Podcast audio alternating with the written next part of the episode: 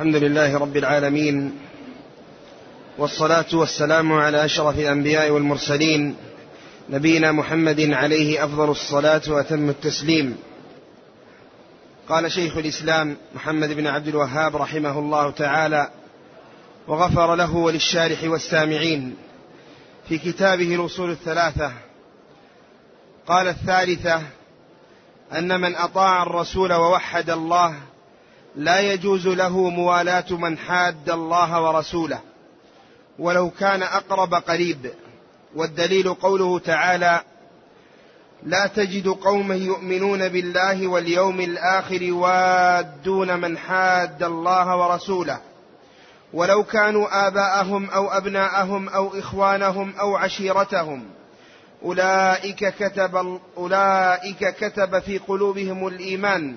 وأيدهم بروح منه ويدخلهم جنات تجري من تحتها الأنهار خالدين فيها رضي الله عنهم ورضوا عنه. أولئك حزب الله ألا إن حزب الله هم المفلحون. الحمد لله رب العالمين والعاقبة للمتقين. وأشهد أن لا إله إلا الله وحده لا شريك له وأشهد أن محمدا عبده ورسوله. اللهم صل وسلم عليه وعلى آله وأصحابه أجمعين. أما بعد فهذه المسألة الثالثة من المسائل الثلاث التي يجب على كل مسلم ومسلمة أن يتعلمها وأن يعتقد مضمونها وأن يعمل بها. والمسألة الأولى عرفناها وهي طاعة الرسول عليه الصلاة والسلام. فإن الله عز وجل خلق الخلق ورزقهم ولم يتركهم هملا بل أرسل إليهم الرسل فمن أطاعهم دخل الجنة ومن عصاهم دخل النار. والمسألة الثانية توحيد الله وإخلاص الدين له والبراءة من الشرك والخلوص منه وأن الله سبحانه وتعالى لا يرضى من عباده إلا التوحيد ولا يرضى الشرك. ولو كان الذي اتخذ شريكا مع الله ملكا مقربا أو نبيا مرسلا فالله جل وعلا لا يرضى الشرك ولا يرضى لعباده الكفر. إن الله لا يغفر أن يشرك به فهو جل وعلا لا يرضى إلا التوحيد. ورضيت لكم الإسلام دينا ومن يبتغي غير الإسلام دينا فلن يقبل منه. فلما ذكر رحمه الله تعالى المسألتين الأولى والثانية ذكر المسألة الثالثة وهي مترتبة على المسألتين الأوليين ومنبنية عليهما وهي بغض الكافرين وعدم موالاتهم وتوليهم وعدم محبتهم فإن هذا أمر لا بد منه ولا يستقيم الإيمان إلا به. فمن كان مطيعا للرسول صلى الله عليه وسلم حقا وموحدا لله تبارك وتعالى صدقا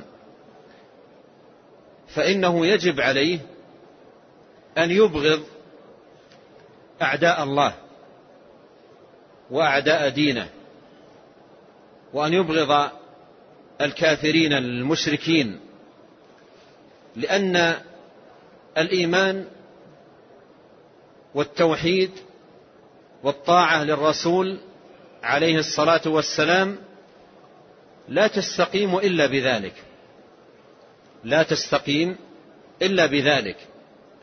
فلا يمكن أن يكون مطيعا للرسول عليه الصلاة والسلام وموحدا لله تبارك وتعالى ثم تكون نفسه في الوقت ثم تكون نفسه محبة للكافرين موالية لهم غير مبغض لهم. هذا لا يوجد. كما يأتي معنا في الآية الكريمة لا تجد قوما. فإذا وجد الإيمان الصحيح والتوحيد ووجد الطاعة للرسول عليه الصلاة والسلام فإن من لوازم وجود ذلك ومقتضياته أن يكون مبغضا للكافرين. والكافر رب العالمين يبغضه ولا يحبه. قال الله تعالى في القرآن الكريم فإن فإنه لا يحب الكافرين.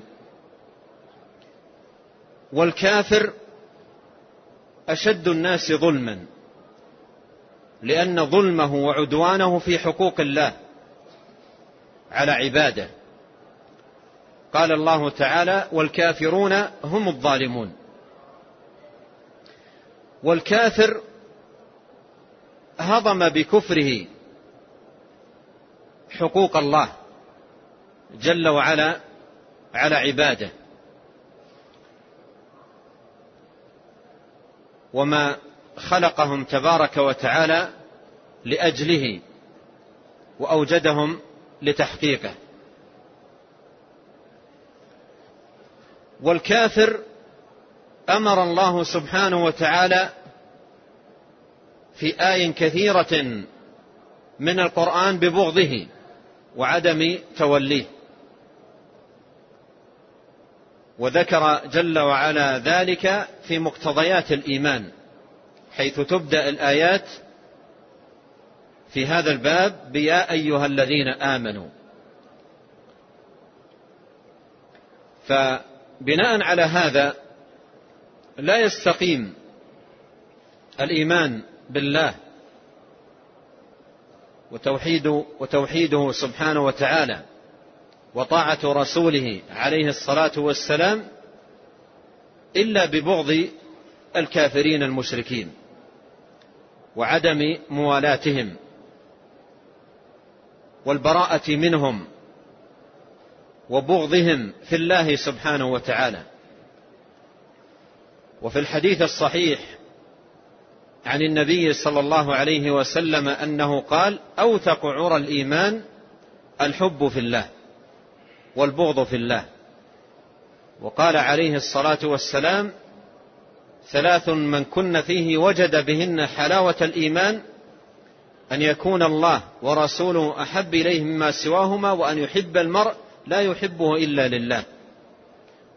وقال عليه الصلاة والسلام من أحب لله وأبغض لله وأعطى لله ومنع لله فقد استكمل الإيمان. والله جل وعلا ذكر لنا في هذا الباب أسوة وهم رسله وأنبياؤه ويجب علينا أن نأتسي بهم وأن نجعلهم أئمة لنا وأن نقتدي بهم. قد كانت لكم أسوة حسنة. قد كانت لكم أسوة حسنة في إبراهيم والذين معه. إذ قالوا لقومهم إنا براء منكم ومما تعبدون من دون الله. كفرنا بكم. وبدا بيننا وبينكم العداوة والبغضاء أبدا حتى تؤمنوا بالله وحده. فأعلنوا البراءة من الكافرين وأعلنوا البراءة مما يعبده الكافرون من دون الله. كفرنا بكم وبدا بيننا وبينكم العداوة والبغضاء أبدا حتى تؤمنوا بالله وحده. ففيها براءة إبراهيم عليه السلام وبراءة أهل الإيمان معه. من الكافرين ومما يعبدون من دون الله.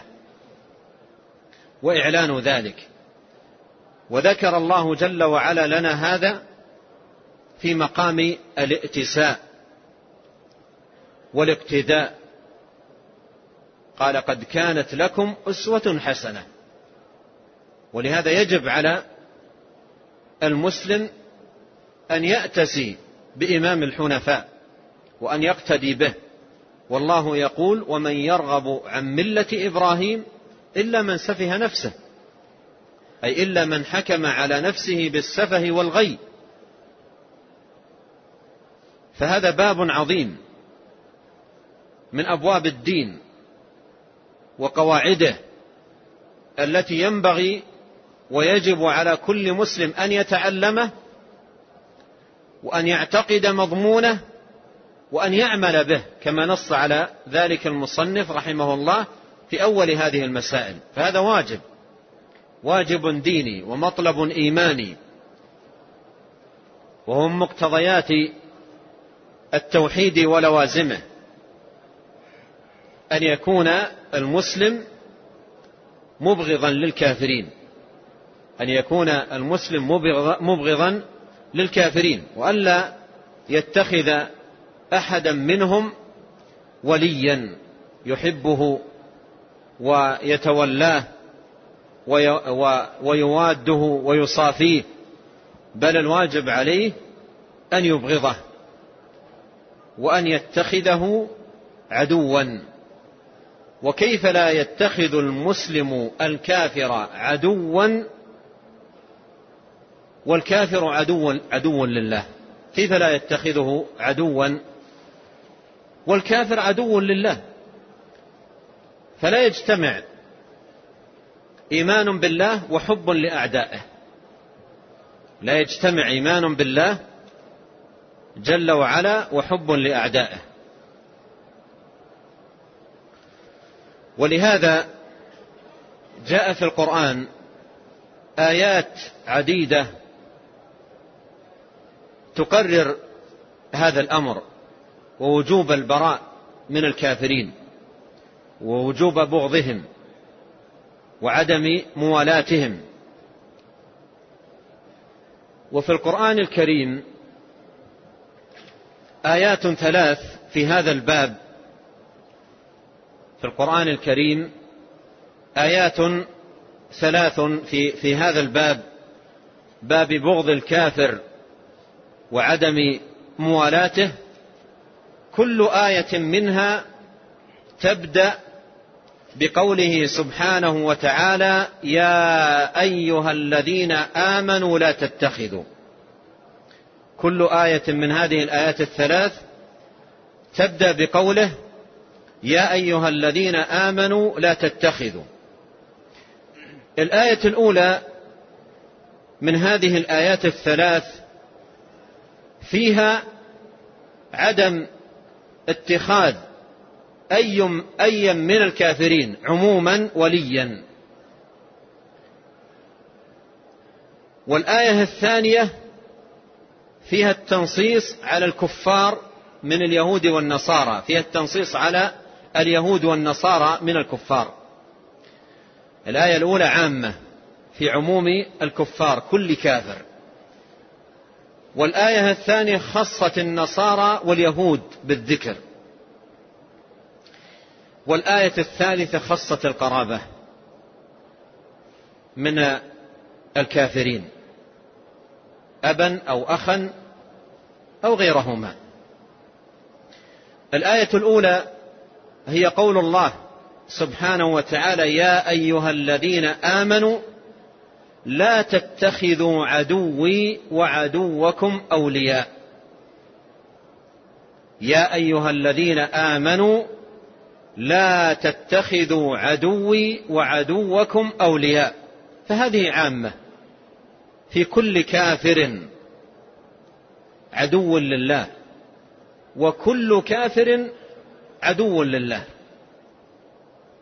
كل كافر بالله فهو عدو لله سبحانه وتعالى ومبارز لرب العالمين بالعداوة لأن الله سبحانه وتعالى خلقه ليعبده وأوجده ليذل له ويخضع ويصرف له العبادة وحده دون سواه فلما أضاع حقوق الله وصرفها لغيره ممن لا يملك لنفسه نفعا ولا دفعا ولا عطاء ولا منعا ولا حياة ولا موتا ولا نشورا صار بذلك عدوا لله بغيضا لله يبغضه الله ولا يحبه فإنه لا يحب الكافرين. سبحانه. وجل وعلا لا يرضى الكفر ولا يرضى لعباده الكفر. فهذه في كل كافر. والآية الثانية قول الله سبحانه وتعالى يا أيها الذين آمنوا لا تتخذوا اليهود والنصارى أولياء.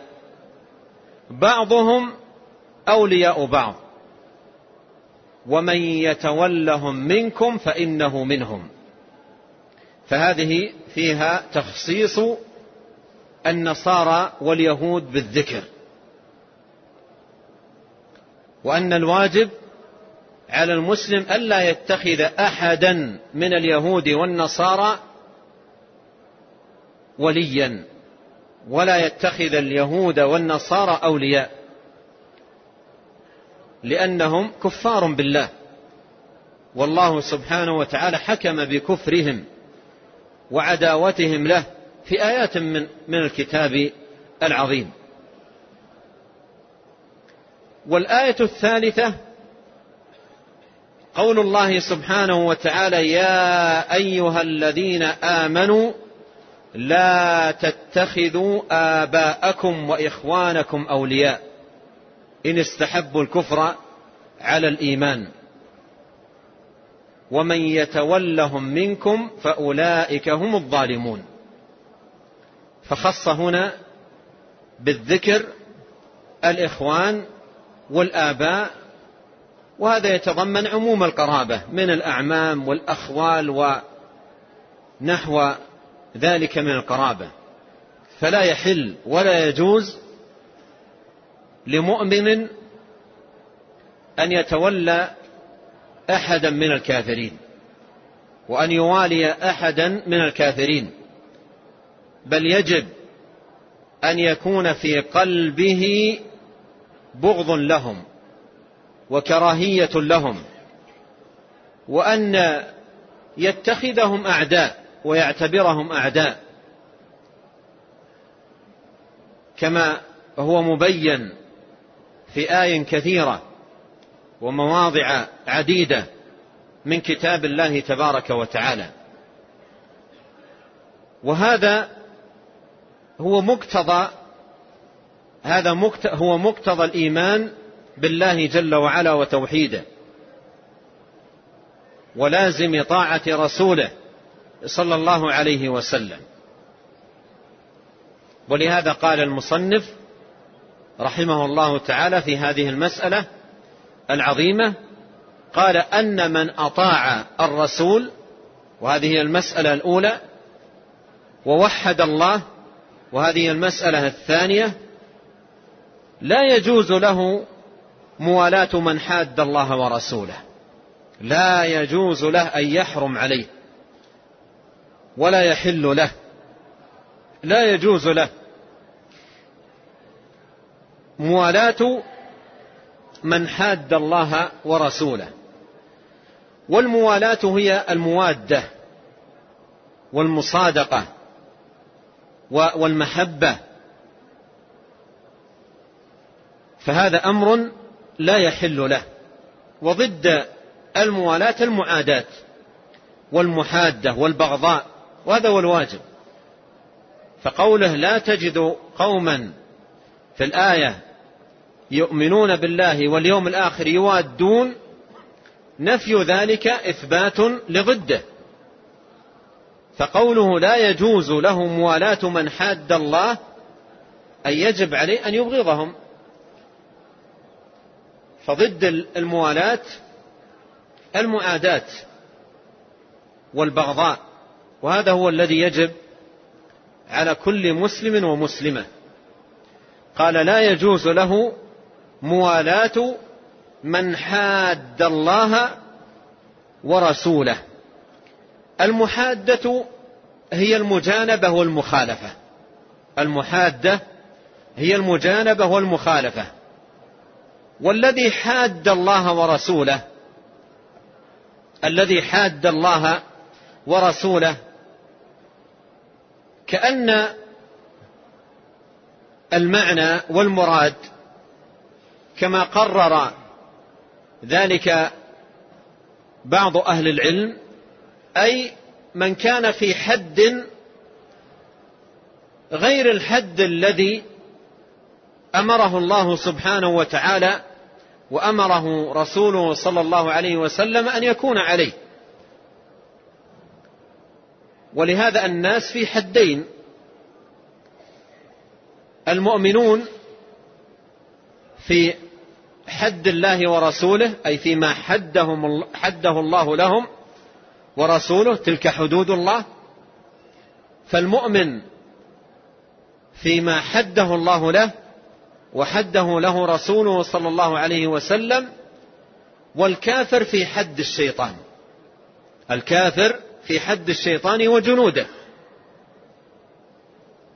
فحاد الله ورسوله. حاد الله ورسوله أي كان في محادة.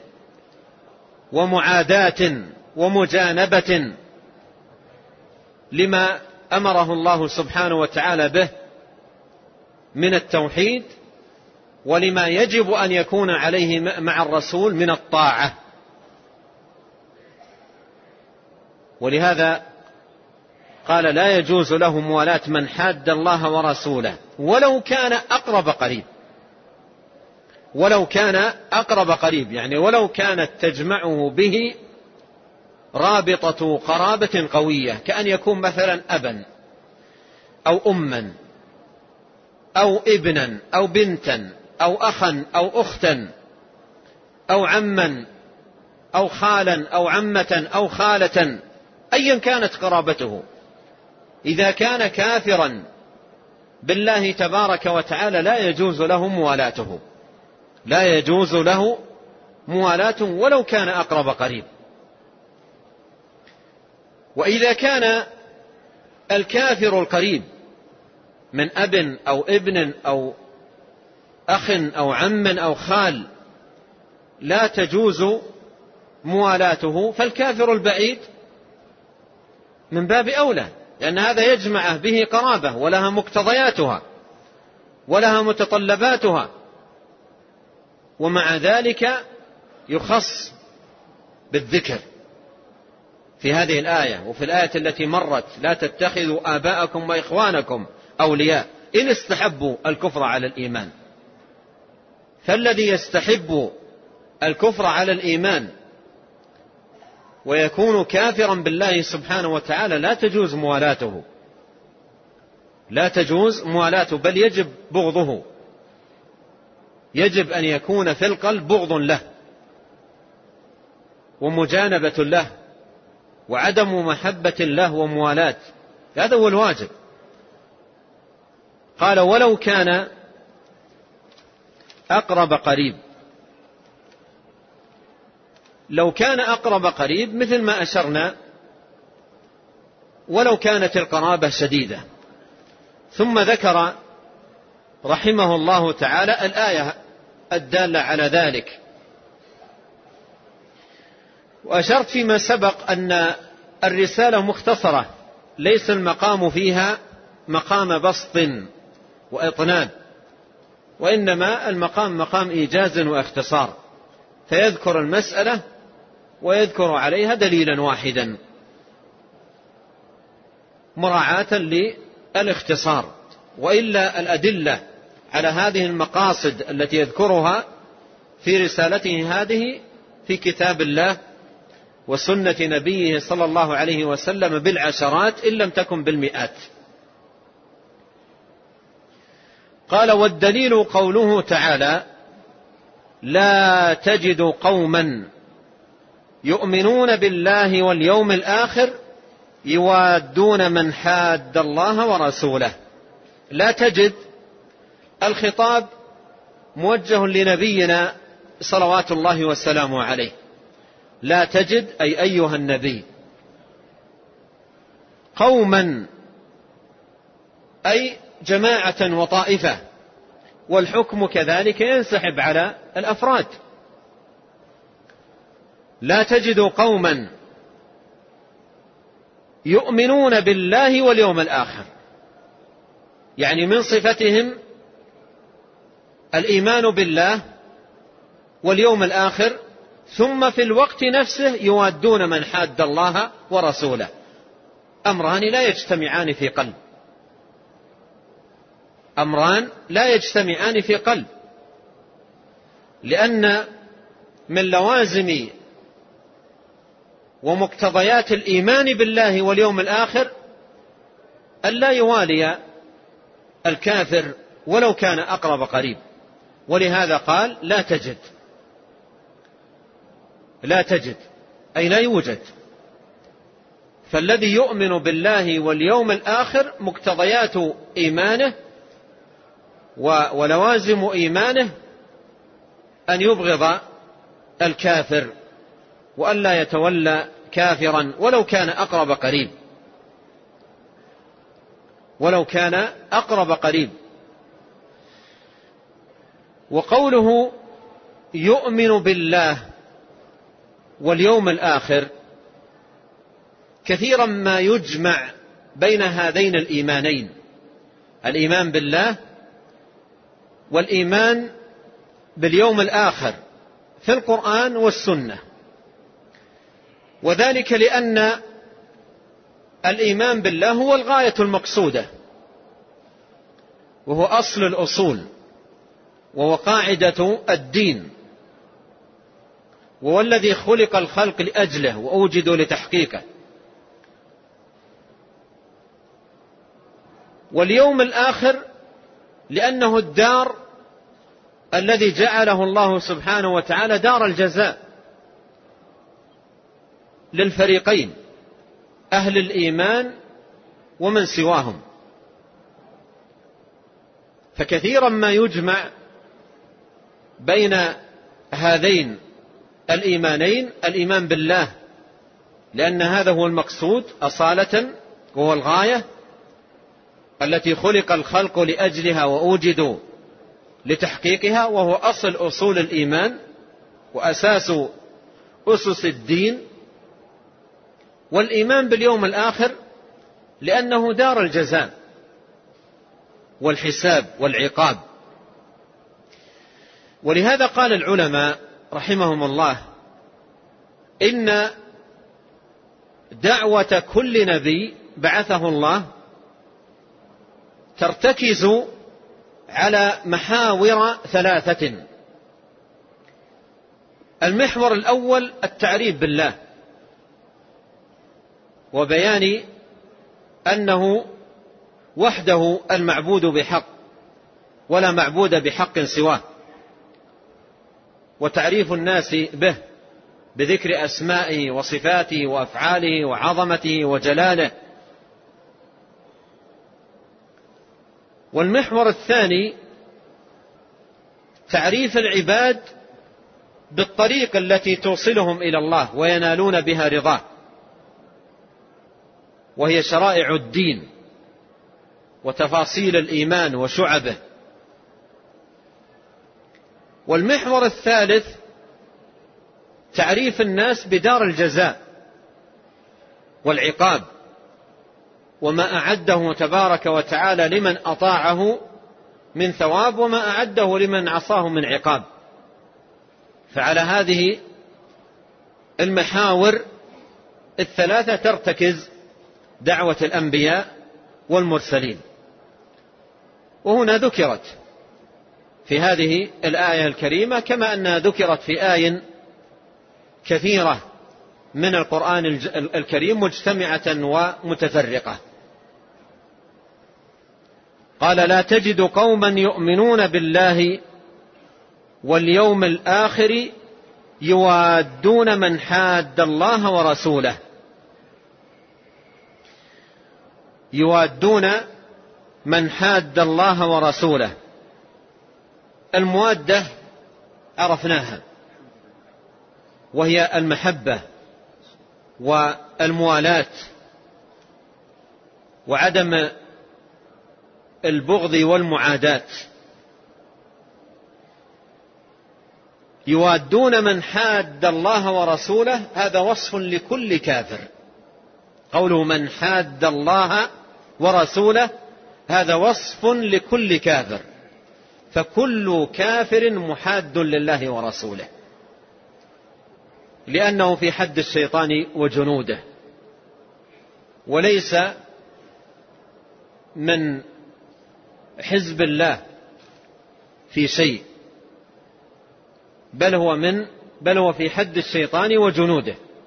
فكل كافر هذا وصف له محاد لله ورسوله. عدو لله ورسوله صلى الله عليه وسلم. وهنا أنبه على أمر كم غفل عنه أقوام وأقوام ولا سيما في هذا الزمان. أن ألا وهو أن بعض الناس في هذا المقام اغتر ببعض تعاملات الكفار. اغتر ببعض تعاملات الكفار فأعجبته وأدهشته ومال إليهم بسببها. وأصبح بعض الناس يفخم ويعظم أخلاق الكفار. بل إذا أراد أن يتحدث عن الأخلاق وأن يبين مكانة التعامل لا يستشهد إلا بالكفار ولا يذكر في هذا الباب إلا الكفار ويقول يتعاملون بكذا ويتعاملون بكذا وينضبطون في كذا إلى آخره مما يفضي بالإنسان إلى ميل قلبه لهم. وركونه إليهم وثقته بهم إلى غير ذلك من الآثار السيئة والعوائد الشنيعة. والله سبحانه وتعالى نهى عباده أن يغتروا بكافر أو أن يغتروا بالكفار. لا يغرنك تقلب الذين كفروا في البلاد. لا تمدن عينيك إلى ما متعنا به أزواجا منهم. فالقرآن فيه آيات كثيرة تنهى عن الاغترار بالكفار. مهما كانت أمورهم ومهما كانت أحوالهم لا يغتر بكافر. وإذا أردنا في هذا الباب أن نتحدث عن الأخلاق إذا أردنا في هذا الباب أن نتحدث عن الأخلاق فالحقيقة الجلية في هذا الباب أن كل كافر لا خلق له. أن كل كافر لا خلق له. لأن أعظم الأدب الأدب مع الله جل وعلا. لأن أعظم الأدب الأدب مع الله. وأعظم الخلق إقامة دين الله. ولهذا قال جماعة من المفسرين منهم بعض الصحابة في قوله تعالى وإنك لعلى خلق عظيم قالوا على دين عظيم على خلق عظيم على دين عظيم الخلق الدين وقول نبينا عليه الصلاة والسلام إنما بعثت لأتمم مكارم الأخلاق. هذا الدين كله. والذي يصرف حق الله لغيره يخلقه الله ويرزقه الله وينعم عليه الله ويتفضل عليه بأنواع النعم الصحة والعافية والسمع والبصر ثم حقوق الله يصرفها لغيره. أين الأخلاق وأين الآداب؟ ولهذا مهما كانت تعاملاته مع الناس ومصانعته للناس فكلها لا تجدي شيئا إذا أضاع الأساس. كلها لا تجدي شيئا إذا أضاع الأساس وهدم الأصل. ولهذا قال الله وقدمنا إلى ما عملوا من عمل فجعلناه هباء منثورا. ثم هذه الأخلاق التي يتعامل بها الكافر هل هو يتعامل بها يرجو بها ثواب الله والدار الآخرة؟ هل هو يتعامل بها يرجو بالتعامل بها ثواب الله جل وعلا والدار الآخرة؟ أم أنها مصانعة في هذا الباب لأمر الدنيا وكسب المصالح وتحصيل الرئاسات وجمع الأموال وغير ذلك من الأسباب والمبررات. ولهذا ينبغي على المسلم ألا يغتر وأن يكون في قلبه بغض للكافر ولو كان أقرب قريب. أن يكون في قلبه بغض للكافر ولو كان أقرب قريب. قال قال الله تعالى لا تجد قوما يؤمنون بالله واليوم الآخر يوادون من حاد الله ورسوله ولو كانوا آباءهم أو أبناءهم أو إخوانهم أو عشيرتهم. ولو كان هذا الكافر ولو كان هذا الكافر أبا الإنسان الذي خرج الإنسان من صلبه. ولو كان هذا الكافر ابن الإنسان الذي خرج من صلبه. ولو كان أخاه الذي جمعه وإياه رحم واحدة وصلب واحد. ولو كان من العشيرة. وغير هؤلاء من باب أحرى. قال ولو كانوا آباءهم أو ابن أو أبناءهم أو إخوانهم أو عشيرتهم. فذكر أن هذا لا يجامع الإيمان لا يجتمع معه. ثم تمم جل وعز الآية وختمها بذكر ثواب ومناقب وفضائل من كانوا كذلك لا يوادون من حاد الله ورسوله ولو كانوا ولو كان أقرب قريب. فذكر في هذا الباب سبعة أمور ننتبه لها. ذكر جل وعلا في هذا الباب سبعة أمور. قال أولئك الإشارة هنا إلى من؟ أولئك الإشارة هنا إلى من لم يتخذ الكافر أو الكافرين أولياء ولو كانوا أقرب قريب. فمن كان كذلك ما شأنهم؟ قال أولئك كتب في قلوبهم الإيمان. هذا الأمر الأول. أولئك كتب في قلوبهم الإيمان. أي, أي رسخه وثبته ورسمه في قلوبهم. فهو إيمان ثابت راسخ في القلوب. هذه هذا الأمر الأول. قال أولئك كتب في قلوبهم الإيمان. الأمر الثاني قال وأيدهم بروح منه. وأيدهم بروح منه. والتأييد التقوية. أيدهم أي قواهم. بروح منه أي بوحي منه وبمدد وعون.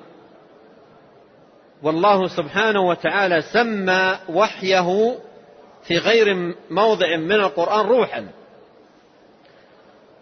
كقوله وكذلك أوحينا إليك روحا من أمرنا. وذلك لأن بالوحي تحيا القلوب. سمى الله جل وعلا الوحي روحا لأنه به تحيا القلوب. وأيدهم بروح منه أي أيدهم بالوحي ونوره وضيائه وأمدهم تبارك وتعالى بعونه وتوفيقه سبحانه وتعالى. والأمر الثالث ويدخلهم جنات تجري من تحتها الأنهار خالدين فيها. أي أن هؤلاء قد أعد الله سبحانه وتعالى لهم أجرا وهيأ لهم كرامة ونزلا جنات تجري من تحتها الأنهار فيها ما لا عين رأت ولا أذن سمعت ولا خطر على قلب بشر. خالدين فيها أي أبد الآباد. فهذا الأمر الثالث. الأمر الرابع قال رضي الله عنهم. وهذه أعظم كرامة وأجل نعمة. كما قال الله سبحانه وتعالى ورضوان من الله أكبر. فرضا الله سبحانه وتعالى عنهم هذه أعظم كرامة. وأعظم نعمة وأعظم منقبة فازوا بها. الأمر الخامس ورضوا عنه. الأمر الخامس ورضوا عنه. وهذا أيضا أمر ينعم الله سبحانه وتعالى به على هؤلاء وهو أن يملأ قلوبهم رضا. عن الله سبحانه وتعالى. فيكونون مغتبطين فرحين في غاية الفرح والسرور بما أكرمهم الله سبحانه وتعالى به وبما أنعم به تبارك وتعالى عليهم. فيكونون في تمام الرضا. قال ورضوا عنه. الأمر السادس وصف الله جل وعلا لهم بأنهم حزبه. قال أولئك حزب الله. أولئك حزب الله. والناس إما حزب لله أو حزب للشيطان. ومن لم يكن من أهل هذا الوصف فهو من حزب الشيطان. فحزب الله هذه صفتهم وهذه نعوتهم وهذا ما وصفهم الله تبارك وتعالى به. الأمر السابع ختم الآية بذكر فلاح هؤلاء. ألا إن حزب الله هم المفلحون. ألا إن حزب الله هم المفلحون. والفلاح هو حيازة الخير. والحصول عليه بمجامعه. ولهذا قيل إن أكمل أو أحسن كلمة قيلت في حياز الخير حيازة الخير والظفر به هي كلمة الفلاح.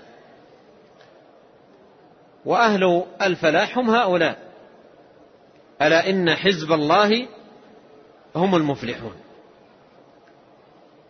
وهذه الأمور التي ذكر الله سبحانه وتعالى كل واحد منها وحده كاف بأن يحرك القلوب تحريكا قويا وشديدا بأن تبغض الكافر ولو كان أقرب قريب. فكيف بهذه الأمور مجتمعة؟ لا شك أن هذا فيه تحريكا للقلوب بأن تبغض الكافر وألا تواليه وإن كان الكافر أقرب قريب. وبهذا يكون المصنف رحمه الله تعالى ذكر هذه المسألة العظيمة الجليلة وذكر دليلها من كتاب الله عز وجل. وذكر دليلها من كتاب الله عز وجل. وهنا ينبغي أن يعلم في هذا الباب باب عدم موالاة الكافر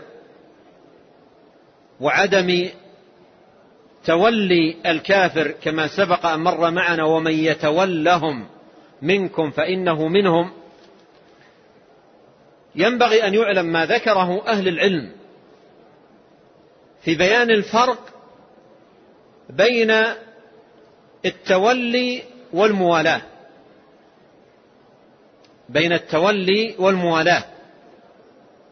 التولي الذي ذكره الله جل وعلا في قوله ومن يتوله ومن يتولهم منكم فإنه منهم هذا بحب الكافرين وحب دينهم والفرح بانتصارهم ومعاونتهم على أهل الإيمان والسعي في نصرتهم هذا يسمى تولي وهو كفر أكبر ناقل من الملة وهو كفر أكبر ناقل من ملة الإسلام.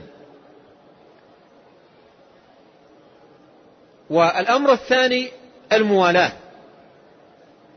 الموالاة وضابط الموالاة أن يحب الكافر لأمر دنيوي.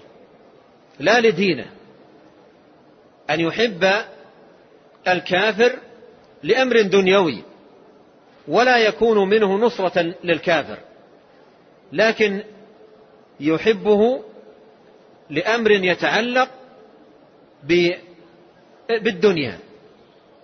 مثل أن يكون للكافر عليه يد أو عطية أو نحو ذلك فهذه موالاة والموالاة كبيرة من الكبائر. موالاة الكافر كبيرة من كبائر الذنوب. والله سبحانه وتعالى نهى في القرآن عن موالاة الكفار وعن تولي الكفار.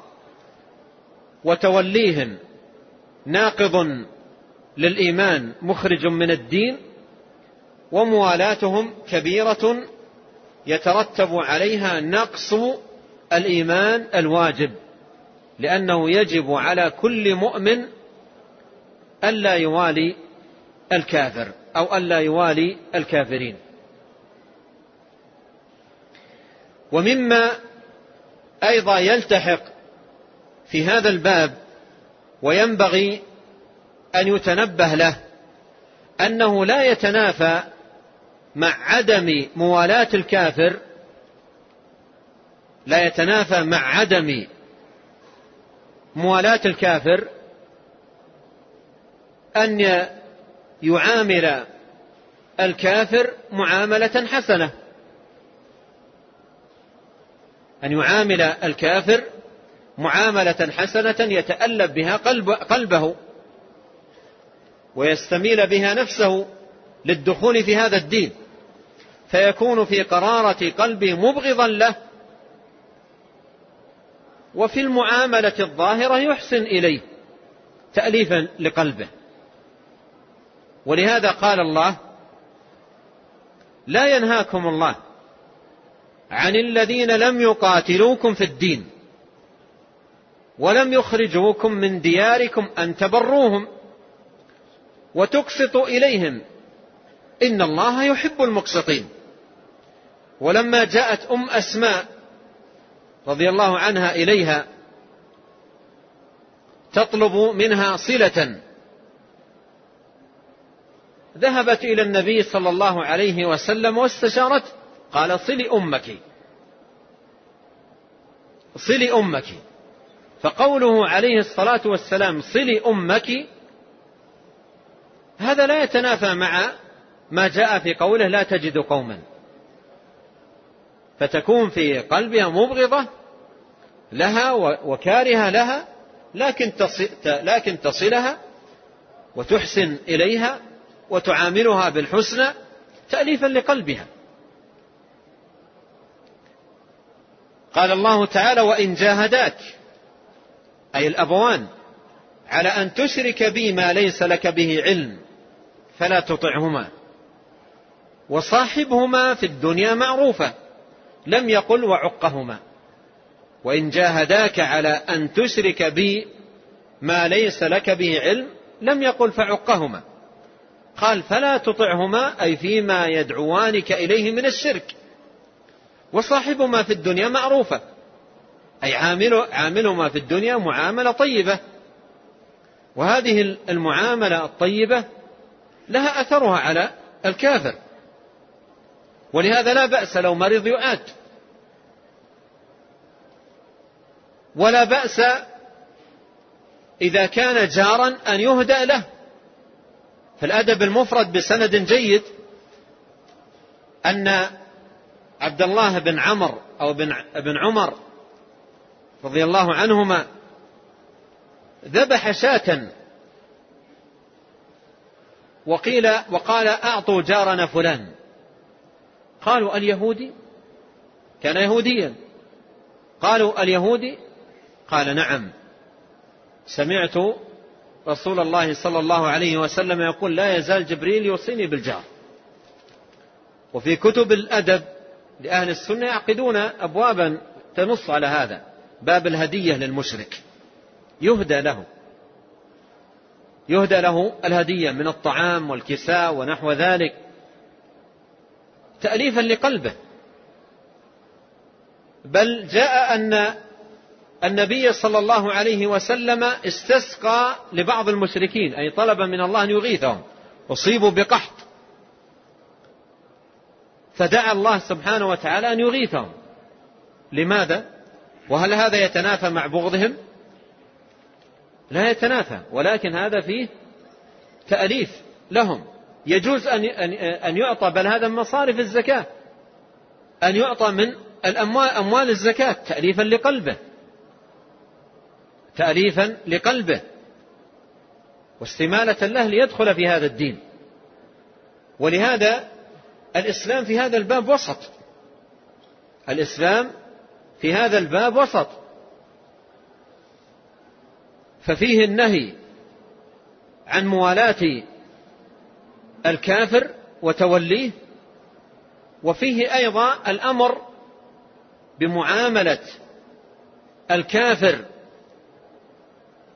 غير المحارب معاملة الكافر غير المحارب الذين لم يخرجوكم في الدين. لا ينهاكم الله عن الذين لم يقاتلوكم في الدين ولم يخرجوكم من دياركم. أن تبروهم وتقسطوا إليهم. فالكافر غير المحارب يعامل. مثل هذه المعاملة ويلاين بالقول وبالهدية ونحو ذلك استمالة لقلبه لعل الله سبحانه وتعالى يهديه للإسلام. وعندما نقرأ سيرة نبينا عليه الصلاة والسلام نرى في هذا الباب عجبا في هديه صلوات الله وسلامه عليه. ولهذا دينه عليه الصلاة والسلام في هذا الباب وسط. عدم موالاة الكافر وعدم توليه ولكن المعاملة الدنيوية يعامل بالرفق وبالحسنى وبالمعاملة الطيبة لعل ذلك أن يكون سببا في هداية الإسلام. وإذا كان أبو الإنسان كافرا أو أخوه أو أمه يجب عليه أن يبغضه لكفره. يجب عليه أن يبغضه لكفره. وفي الوقت نفسه أن يعامله معاملة حسنة. صاحب ما في الدنيا معروفا. يخدمه يساعده يعاونه في مصالح دنياه. لعل مثل هذا يكون سببا لهدايته. وأيضا مما ينبغي أن يعلم في هذا الباب وكم زل فيه من زل لا يعني بغض الكافر أن يقتل أينما وجد. والشريعة جاءت بتفاصيل في هذا الباب. ومتى يكون قتله؟ وجاءت الشريعة بتحريم قتل الكافر المعاهد أو الكافر الذمي أو الكافر المستأمن وترتبت على ذلك في الشريعة عقوبات شديدة. منها ما جاء في الصحيح عن النبي صلى الله عليه وسلم أنه قال من قتل معاهدا المعاهد كافر لم يرح رائحة الجنة. من قتل معاهدا لم يرح رائحة الجنة. والمعاهد هو الكافر الذي كان بينه وبين المسلمين حرب ودخل ديارهم بأمان. والمستأمن هو الكافر الذي دخل ديار المسلمين بأمان. والذمي الذي هو في ديار المسلمين وتحت حكم المسلمين ويدفع الجزية. هؤلاء كلهم كفار ولا يحل قتلهم. لا يحل قتلهم. ولهذا من لا يضبط هذا الباب من لا يضبط هذا الباب ولا يفهم دلائل كتاب الله وسنة نبيه عليه الصلاة والسلام وهديه في هذا الباب يقع في انحرافات لا حد لها ولا عد وجنايات وتعديات على حدود الله تبارك وتعالى. ولهذا ينبغي على المسلم أن يعتني بهذا الباب عناية جيدة وأن يحرص أن يفهمه في ضوء كتاب الله تبارك وتعالى وأن يحرص أن يحقق هذا الأصل العظيم الذي يجب على كل مسلم أن يكون عليه وهو ألا يوالي أحدا من الكافرين ألا يوالي أحدا من الكافرين وإن كان أقرب قريب. وأيضا مما ينبغي أن يعلم في هذا الباب أن أقسام الناس في الولاء والبراء والحب والبغض ينقسمون إلى أقسام ثلاثة. القسم الأول وهم أهل الإيمان والصلاح والاستقامة على طاعة الله فهؤلاء لهم ولاء وحب لا بغض معه. إذا كان الرجل مؤمنا مطيعا لله محافظا على أوامر الله مبتعدا عن ما حرم الله فهذا يحب حبا لا بغض معه. يحب حبا لا بغض معه.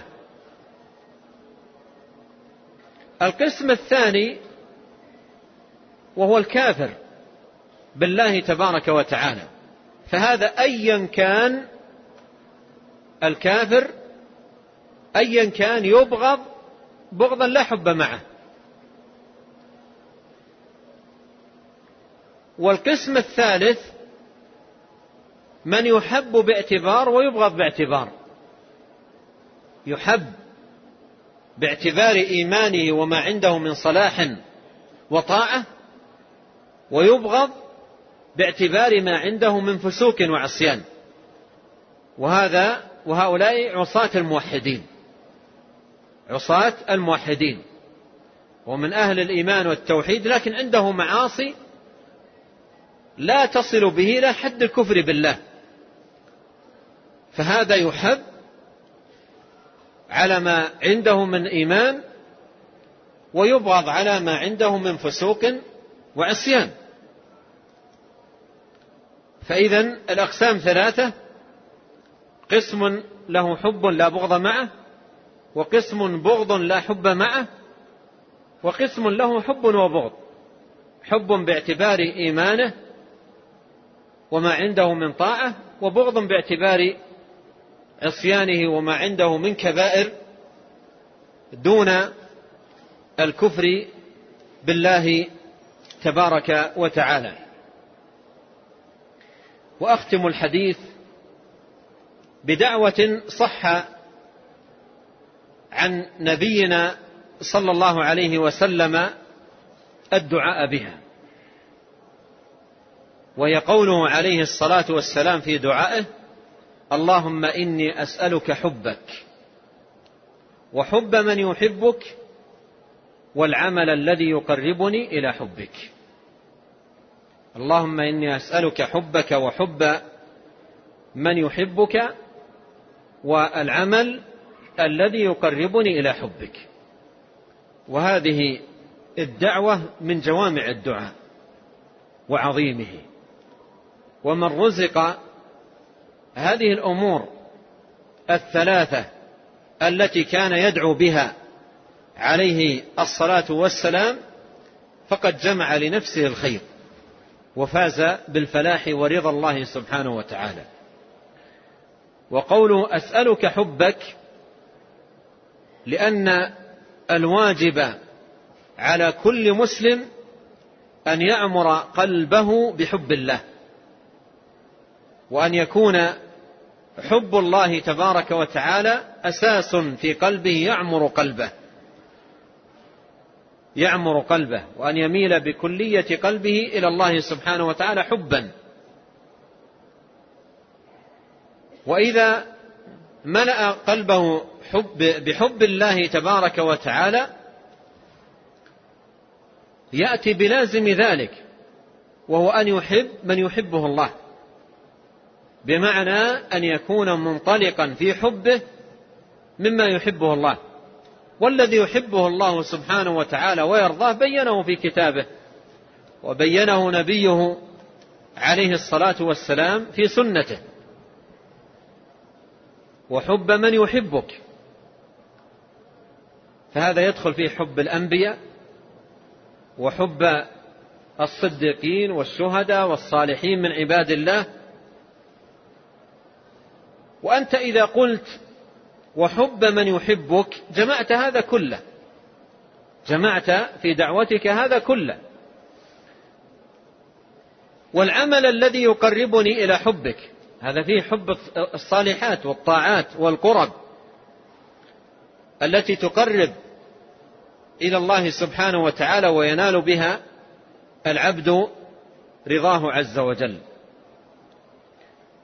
وبهذا ينتهي الحديث عن هذه المسائل الثلاث العظيمة التي يجب على كل مسلم ومسلمة أن يتعلمها وأن يعتقد ما مضامينها ومدلولاتها وأن يعمل بها وأن يثبت عليها مستعينا بالله تبارك وتعالى إلى أن يتوفاه الله على خير حال وليفوز بأحسن عاقبة وأحسن مآل من الله علينا أجمعين بنيل رضاه ووفقنا لطاعته وهدانا إليه صراطا مستقيما وأصلح لنا أجمعين ديننا الذي هو عصمة أمرنا وأصلح لنا دنيانا التي فيها معاشنا وأصلح لنا آخرتنا التي فيها معادنا. ونسأله تبارك وتعالى أن يشرح صدورنا للخير وأن يوفقنا للرضا به وقبوله ونسأله جل وعلا أن يوفقنا لطاعته ورضاه اللهم آت نفوسنا تقواها زكها أنت خير من زكاها أنت وليها ومولاها. اللهم إنا نسألك حبك وحب من يحبك والعمل الذي يقربنا إلى حبك. ونسألك اللهم أن تغفر لنا ولوالدينا ولمشائخنا وللمسلمين والمسلمات والمؤمنين والمؤمنات الأحياء منهم والأموات. إنك غفور رحيم جواد كريم. والله أعلم وصلى الله وسلم على رسول الله.